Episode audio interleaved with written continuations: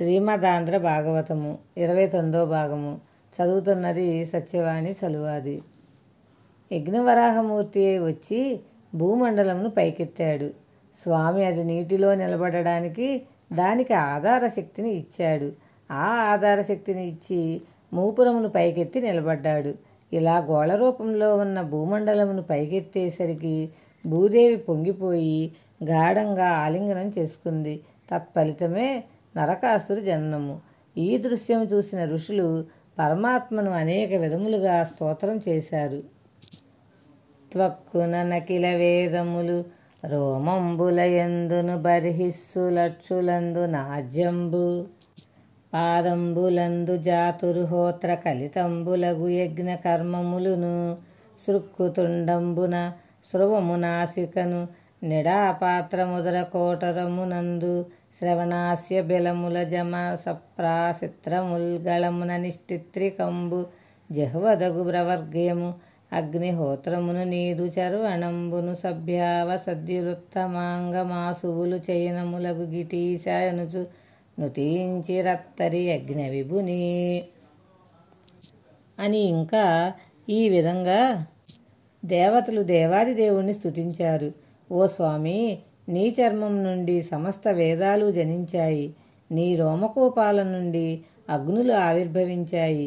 నీ కనుల నుండి హోమద్రవ్యమైన నెయ్యి నీ నాలుగు పాదాల నుండి నాలుగు హోత్రాలతో కూడిన యజ్ఞకర్మలు ముట్టె నుండి సృక్కు ముక్కు నుండి స్రువము ఉదరం నుండి ఇడాపాత్రము చెవుల నుండి ముఖం నుండి చమసము ప్రాసిత్రము అనే పాత్రలు కంఠం నుండి ఇష్టులు అనే మూడు యజ్ఞాలు నాలుక నుండి ప్రవర్గ్యము అనే యజ్ఞము పుట్టాయి. నీ చర్వణమే అగ్నిహోత్రము. సభ్యం అంటే హోమరహితాగ్ని అవసత్యం అంటే ఔపోసనాగ్ని నీ శిరస్సు నుంచి జనించాయి. చయనాలు నీ ప్రాణస్వరూపాలు. నీవు యజ్ఞాదినాథుడవు యజ్ఞ వరాహమూర్తివి ప్రాయణీయమనే దీక్షానంతరం జరిపే ఇష్టి ఉదయనీయము అనే సమాపేష్టి నీ కోరలు.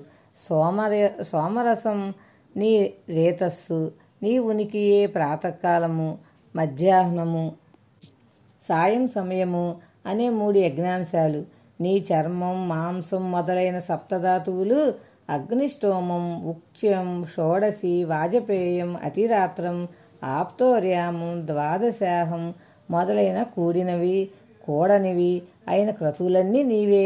నీవే యజ్ఞబంధాలతో అలరారుతూ ఉంటావు. హవరూపివి హవనేతవు హవభోక్తవు నిఖిల హవ ఫలాదారుడవున్ హవరక్షకుడవగునగు వగునగుని కవితదముగ నుతుల నర్తుమయ్య అంతేగాక నీవు యజ్ఞస్వరూపుడవు యజ్ఞకర్తవు యజ్ఞభోక్తవు యజ్ఞ ఫలప్రదాతవు యజ్ఞ రక్షకుడవు సమస్తము నీవే. ఓ ముకుంద నీకు నా హృదయపూర్వక అభినందనములు. సత్వగుణమున సద్భక్తి సంభవించు భక్తియుతముగ చిత్తంబు భవ్యమగును. హృదయ పద్మమునం బోలి నిరుగబడిన ఎట్టి నీకు నమస్కారమయ్య వరదా. సత్వగుణం వల్ల మంచి భక్తి ప్రాప్తిస్తుంది. భక్తితో కూడిన మనస్సు పవిత్రమవుతుంది. అటువంటి భక్తియుక్తమైన పవిత్ర హృదయ పద్మంతో భావించి సేవింపదగిన ఓ దేవదేవా నీకు నమస్కారము. అరవిందోదర తావకీనసిత దంశ్రాగ్రావలగ్న క్షమాదర నద్యబ్ది నరాటవీయుత సమిద్దక్ష్మాతలంబొభ్యబాసుర కాసార జలావతీర్ణమదవచ్చుండాల రాడ్డంత శేఖర సంసక్త సపత్ర పంకజమురేకంబుల్పు దీపింపగన్ పద్మనాభ పర్వతాలతో నదీనదాలతో సముద్రాలతో అరణ్యాలతో నిండిన ఈ భూమండలం నీ తెల్లని కోర చివర ప్రకాశిస్తున్నది. ఆ భూదేవి మనోహరమైన సరోవర జలాలతో దిగిన మద గజేంద్రుని దంతాగ్రాన తగులుకొని ఉన్న ఆకుతో కూడిన తామర పువ్వులాగా చూడముచ్చటగా ఉన్నది. సమధిక స్థావరజంగా మాత్మకమైన వసుమతి చక్రమవక్రలీలనుద్ధరింపుము. కరుణోపేత చిత్తుండవగుచునస్మన్మాత యయ్య ధరణి మాత. ఎవటెట్లని మరి జచ్చింప చర్చింప మాకు విశ్వమునకీవు జనకుండవగుట విష్మత్పత్ని భూదేవి ఎగుట మాకు నువ్వు తల్లి అయ్యే ఇప్పుడు. ధరకు నీ తోడ గోడ వందన మనత్తు మరణి అందును నిలువు కరణి మీ తేజ మీ ధరాకాంత ఎందు నిలుప ధరణి పవిత్రే నగడుగానా. కరుణారసం నిండిన హృదయం కలవాడవై. సకల చరాచర సమూహంతో నిండిన ఈ భూమండలాన్ని సముద్ర జలాల్లో మునిగిపోకుండా ఉద్ధరించు. ఈ భూమి మాకు తల్లి. ఎలాగంటావేమో? మాకు ఈ లోకానికి నీవు తండ్రివి. నీవు భరించుటచే భూదేవి నీ భార్య అయింది. అందుకని ఆమె మాకు తల్లియే అవుతుంది? నీతో పాటు ఈ భూమికి నమస్కారం చేస్తాము. యజ్ఞకర్త ఆరణియందు అగ్నిని నిలిపిన విధంగా నీవు నీ తేజస్సును నీ భూమి ఎందు నిలపడం వల్ల ఈ ధరిత్రి పవిత్రమై ఒప్పుతూ ఉంటుంది. లక్ష్మీ వల్లభ వాస్తవంగా ఆలోచిస్తే సమస్త లోకాలను క్రమానుసారంగా సృష్టించడం అత్యద్భుతమైన విషయం. అటువంటి నీ శక్తి ముందు పాతాళంలో ఉన్న భూమిని యథాస్థితికి తీసుకురావటం నీ సామర్థ్యం ఏమంత ఆశ్చర్యం కలిగించేదిగా లేదు. ఇటువంటి మహాకార్యాలు నిర్వహించడంలో నువ్వు చాలా సముద్రుడవు. ఇతరులకు ఈ కృత్యాలు అసాధ్యాలు అని పలు విధములుగా స్థుతించారు స్వామి వారందరికీ అభయమిస్తున్న సమయంలో హిరణ్యాక్షుడు యుద్ధమునకు వచ్చాడు. ఇద్దరి మధ్య భయంకరమైన యుద్ధం జరిగింది. ఒక స్థితిలో హిరణ్యాక్షుడు ప్రయోగించిన గదా ప్రహారమునకు స్వామి చేతిలో గద జారి క్రింద పడిపోయింది. వాడు నేను ఆయుధం లేని వాడితో యుద్ధం చేయను అన్నాడు. అతని ధర్మంనకు స్వామి ఆశ్చర్యపోయారు. వెంటనే స్వామి సుదర్శన చక్రమును స్మరించారు. చతుర్ముఖ బ్రహ్మగారు స్వామి నీ వినోదం చాలు. మాకు భయం వేస్తోంది. వాడు నిన్ను అలా గదతో కొడుతుంటే మేము చూడలేకపోతున్నాము. వాడిని సంహరించి ఉద్ధరించు. వాడికి ఒక శాప విమోచనం అవుతుంది అని అన్నారు. స్వామి సుదర్శన చక్రమును ప్రయోగిస్తే వాడు ఒక పెద్ద గదను ప్రయోగించాడు. ఆ గదను స్వామి అలవోకగా పట్టుకొని విరిచి అవతల పారేశారు.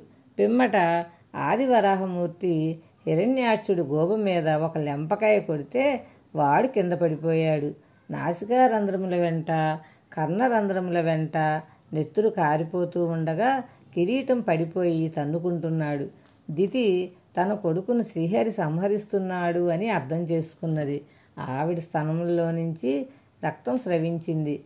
శ్రీహరి హిరణ్యాక్షుడిని తన రెండు కోరలతో నొక్కిపెట్టి సంహరించాడు. హిరణ్యాక్ష వధ పూర్తయి ఆయనకు ఒక శాపం తీరిపోయింది. పిమ్మట స్వామి భూమండలమును పైకి ఎత్తారు. ఆదివరాహమై యజ్ఞవరాహమై ఆనాడు రెండు కోరలతో భూమండలమును సముద్రంలోంచి పైకి ఎత్తుతూ తడిసిపోయిన ఒంటితో నిలబడిన స్వామి మూర్తిని ఎవరు మానసికంగా దర్శనం చేసి చేతులొగ్గి నమస్కరిస్తారో అటువంటి వారి జీవనయాత్రలో ఈ ఘట్టమును చదివిన రోజు పరమోత్కృష్టమైన రోజై వారి పాపరాశి ధ్వంసం అయిపోతుంది కర్దముడు కపిలుడు. వ్యాస భగవానుడు గృహస్థాశ్రమము అనేది ఎంత గొప్పదో గృహస్థాశ్రమంలో ఉన్నవాడు తరించడానికి ఎటువంటి మార్గమును అవలంబించాలో ఎటువంటి జీవనం గడపాలో అందులో తేడా వస్తే ఏమి జరుగుతుందో భోగం అంటే ఏమిటో దానిని ఎలా అనుభవించాలో అలా భోగమును అనుభవిస్తే పొరపాటు లేకుండా ఎలా ఉంటుందో చెప్పడానికి ఒక అద్భుతమైన ఆఖ్యానంను చూపించారు. అది దేవహూతి కర్దమ ప్రజాపతుల జీవితము. స్వయంభువు అయిన బ్రహ్మగారు కొంతమంది ప్రజాపతులను సృష్టి చేసిన ప్రజాపతులలో ఒకరు కర్దమ ప్రజాపతి. ఆయన మహాయోగి పుంగవుడు. కర్దమ ప్రజాపతిని సృష్టి చేసిన పిదప ఆయనను బ్రహ్మగారు పిలిచి ఒక మాట చెప్పారు. నాయన నువ్వు ప్రజోత్పత్తిని చెయ్యాలి. ఇంకా సృష్టి కార్యం నిర్వహించాలి. నీకు అనురూపయై నీతో పాటు శీలం సరిపోయే ఒక భార్యను స్వీకరించి సంతానమును కనవలసింది. ఇది నా కోరిక అన్నాడు. ఇది బాహ్యమునందు కర్దమ ప్రజాపతి జీవితం. కర్దముడు తండ్రి మాట పాటించాలని అనుకున్నాడు. సరస్వతి నదీ తీరంలో కూర్చొని శ్రీమన్నారాయణను గూర్చి పదివేల సంవత్సరములు తపస్సు చేశాడు. స్వామి ప్రత్యక్షమయ్యారు సాధారణంగా భగవద్ దర్శనం అయినప్పుడు భక్తుని కన్నుల వెంట ఆనంద బాష్పములు కారతాయని చెప్తారు. ఇక్కడ కర్దమ ప్రజాపతి తపస్సుని మెచ్చిన శ్రీమన్నారాయణుని కన్నుల వెంట ఆనంద బాష్పములు జారి నేల మీద పడ్డాయి. అది ఎంతో విచిత్రమైన సంఘటన. ఆయన కన్నుల వెంట కారిన బాష్ప బిందువులు పడిన చోట ఒక సరోవరం ఏర్పడింది. అది సరస్వతీ నదిని చుట్టి ప్రవహించింది. ఈ సరోవరమును బిందు సరోవరము అని పిలిచారు. పరమాత్మను చూసి కద్దమ ప్రజాపతి ఈశ్వర నీవు కాలస్వరూపుడవై ఉంటావు. కాలము అను అనుల్లంఘనీయము. అది ఎవరి చేత ఆపబడదు? అది ఎవరి మాట వినదు? దానికి రాగద్వేషములు లేవు. దానికి నా అన్నవాళ్ళు లేరు. దానికి శత్రువులు లేరు. అది అలా ప్రవహించి వెళ్ళిపోతూ ఉంటుంది. అలా వెళ్ళిపోతున్న కాలంలో జీవులు వస్తూ ఉంటారు వెళ్ళిపోతూ ఉంటారు. దానికి సంతోషం ఉండదు దుఃఖం ఉండదు. ఇలా వెళ్ళిపోతున్న కాలమునందు అల్పమైన భోగముల ఎందు తాదాత్మ్యం చెందకుండా నిన్ను చేరాలి. నిన్ను చేరుకోవడానికి అపారమైన భక్తి ఉండాలి. భక్తితో కూడి గృహస్థాశ్రమంలో ఉండి భోగములను అనుభవించాలి. ఆ భోగము వేదం అంగీకరించిన భోగమై ఉండాలి.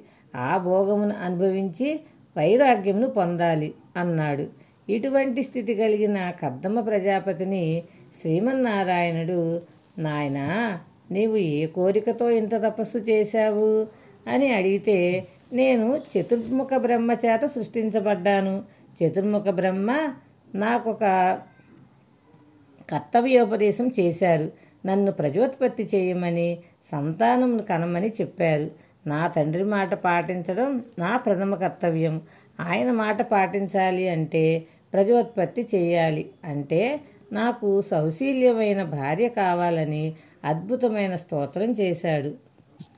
ఆయన స్తోత్రమునకు పరమాత్మ సంతోషించి కద్దమ ప్రజాపతి నీ స్తోత్రమునకు నీ మాటకు నేను చాలా సంతోషించాను. నీకు కావలసిన భార్యను నిర్ణయించాను. ఎల్లుండి ఇక్కడకు స్వయంభోమను వస్తున్నాడు. ఆయనకు అకూతి దేవహూతి ప్రసూతి అనే ముగ్గురు కుమార్తెలు ఉన్నారు. అందులో దేవహూతి అనబడే ఆవిడ నీకు తగిన కన్య. దేవహూతిని రథం మీద కూర్చోపెట్టుకొని వచ్చి పిల్లని ఇస్తాను స్వీకరించమని అడుగుతాడు. ఆ పిల్లను స్వీకరించు. మీరిద్దరూ గృహస్థాశ్రమంలో తరిస్తారు. అని ఆశీర్వదించి స్వామి గరుడ వాహనం మీద కూర్చొని గరుడుని రెక్కల సవ్వడి వినబడుతుండగా వెళ్ళిపోయాడు. గరుడుని రెక్కలు కదుపుతున్నప్పుడు ఒక రెక్కలోంచి ఋగ్వేదము ఒక రెక్కలో నుండి సామవేదమును కద్దమ ప్రజాపతి విన్నాడు.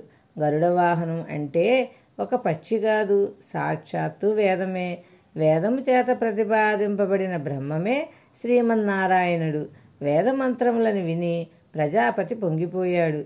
కర్దమ ప్రజాపతి నిర్మించుకున్న ఆశ్రమ వాటిక ఎంతో అందంగా ఉన్నది. శ్రీమన్నారాయణుడు చెప్పిన రోజు రానే వచ్చింది.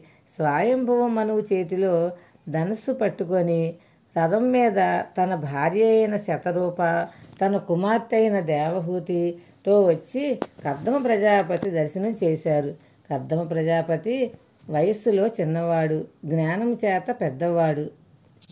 కద్దమ ప్రజాపతి పాదములకు స్వయంభూమను నమస్కరించి నాకు ముగ్గురు కుమార్తెలు ఇన్- అందులో ఇప్పుడు నాతో వచ్చిన పిల్లను దేవహూతి అని పిలుస్తారు. ఈ దేవహూతి నీకు తగిన సౌశీల్యం కలిగినది. నారదుడు మా అంతఃపురమునకు వచ్చినప్పుడు నీ గుణ విశేషములను వర్ణించి చెప్పినాడు. నీ గుణములను విన్న తర్వాత నిన్ను భర్తగా చేపట్టాలనే కోరిక నా కుమార్తె ఎందు కలిగింది. నా కుమార్తెను స్వీకరించి ధన్యుడిని చేయవలసింది అని అడిగాడు. కద్దమ ప్రజాపతి నీ కుమార్తె ఎంతటి సౌందర్యరాసో నాకు తెలుసు. ఎవరికి లక్ష్మీదేవి అనుగ్రహం ఉన్నవారు మాత్రమే నీ కుమార్తెను చేపట్టగలరు. నా ఎందు లక్ష్మీదేవి ప్రసన్నురాలు అయ్యింది అందుకే నాకు ఇటువంటి భార్యను ఇచ్చింది. నీ కుమార్తె నాకు భార్య కావడానికి తగినదని శ్రీమన్నారాయణుడు నిర్ణయించి మొన్నటి రోజున చెప్పాడు. నేను నీ కుమార్తెను భార్యగా స్వీకరిస్తాను అన్నాడు. కర్దమ ప్రజాపతి దేవహూతిల వివాహము ప్రపంచమునందు మొట్టమొదట పెద్దలు కుదిర్చిన వివాహము. ఈ వివాహము మన అందరికీ మార్గదర్శకము. శ్రీమన్నారాయణుడు కర్దమునకు కొడుకుగా పుడతానని వరం ఇచ్చాడు.